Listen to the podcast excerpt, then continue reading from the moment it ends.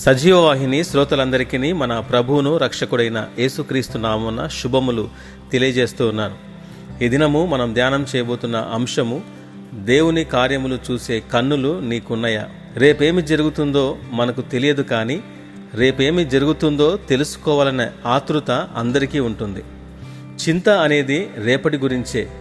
నిన్నటి గురించి ప్రస్తుతం గురించి ఎవరు చింతించరు.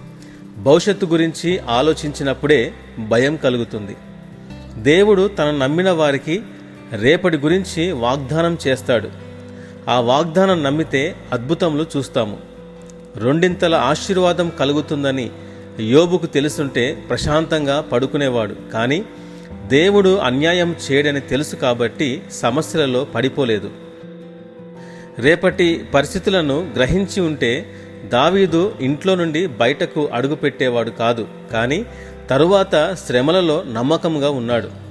ఏసావు ఉద్దేశం ఏమై ఉన్నదో తెలుసుంటే యాకోబు ఆ రాత్రి ప్రార్థించేవాడు కాదు కానీ దేవుని చిత్తం కొరకు రాత్రంతా విశ్వాసముతో ప్రార్థించాడు. క్లిష్ట పరిస్థితులలో దేవుని వాగ్దానం నమ్మి నిరీక్షణతో ఎదురుచూసి వాగ్దానమును స్వతంత్రించుకున్నారు. సమస్యల ముగింపు ముందే తెలుసుంటే వీరు స్థిరపడలేకపోయేవారు. కానీ సమస్యలలో దేవునిపైన ఆధారపడ్డారు కాబట్టే హెచ్చించబడ్డారు. ఈ రోజులలో పెద్ద సమస్య ఓపిక లేకపోవడం. ఈ బలహీనత ఆధారం చేసుకునే దొంగ బోధకులు బ్రతికేస్తున్నారు. వరం లేకపోయినా ఉందని నటిస్తూ అమాయకులైన విశ్వాసులను మోసం చేస్తున్నారు. అందుకనే నీవు సమస్యలలో ఓపిక కలిగి ఉంటేనే దేవుని మీద పూర్తిగా ఆధారపడగలవు. సమస్యలలో ఓపిక కలిగి ఉంటేనే విశ్వాసములో స్థిరపరచబడతావు.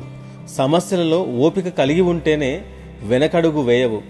సమస్యలలో ఓపిక కలిగి ఉంటేనే ఓటమి నీ దరి చేరదు. సమస్యలలో ఓపిక కలిగి ఉంటేనే అద్భుతాలను చూస్తావు. ఒకరోజు దైవజనుడైన ఎలీషా అతని పనివాడు పెందలకడ లేచి ఇంట్లో నుండి బయటికి వచ్చినప్పుడు శత్రువు యొక్క గుర్రములు రథములు గల సైన్యము పట్టణమును చుట్టుకొని ఉంట చూశారు.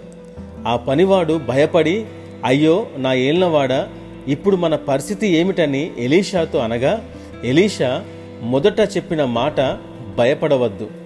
రెండవ మాట మన పక్షం ఉన్నవారు వారికంటే అధికులై ఉన్నారని చెప్పి వీడు చూచినట్లు దయచేసి వీని కండ్లు తెరవమని దేవునికి ప్రార్థన చేయగా ఆ పనివాని కండ్లను దేవుడు తెరిచెను గనుక వాడు ఎలిషా చుట్టూను పర్వతము అగ్నిగురముల చేత రథముల చేతను నిండియుంట చూశాడు. ఇక్కడ దేవుని వైపు చూసిన ఎలీషాకు భయం లేదు. సమస్య వైపు చూసిన పనివాడు భయముతో వణికిపోయాడు. ఈ సమయంలో ఎలీషా పనివాడిని తిట్టి పెద్ద బోధ చేయలేదు కానీ దేవుని కార్యములు చూసే కన్నులు కావాలని ప్రార్థించాడు. ఈరోజు ఇలాంటి కన్నులు ప్రతి విశ్వాసికి కావాలి. నీవు సమస్యల్లో ఉన్నప్పుడు ఏమి జరుగుతుందో తెలుసుకోటకు ఎక్కడికో వెళ్ళవలసిన పని లేదు. నీవున్న స్థలములోనే దేవుడిచ్చిన వాగ్దానము నమ్మి నిరీక్షణతో ఓపిక కలిగి ప్రార్థన చేయగలిగితే ఆయన కార్యములను చూచే కన్నులను దేవుడు నీకు దయచేస్తాడు. ఇటు మాటలు దేవుడు దీవించునుగాక. ఆమెన్.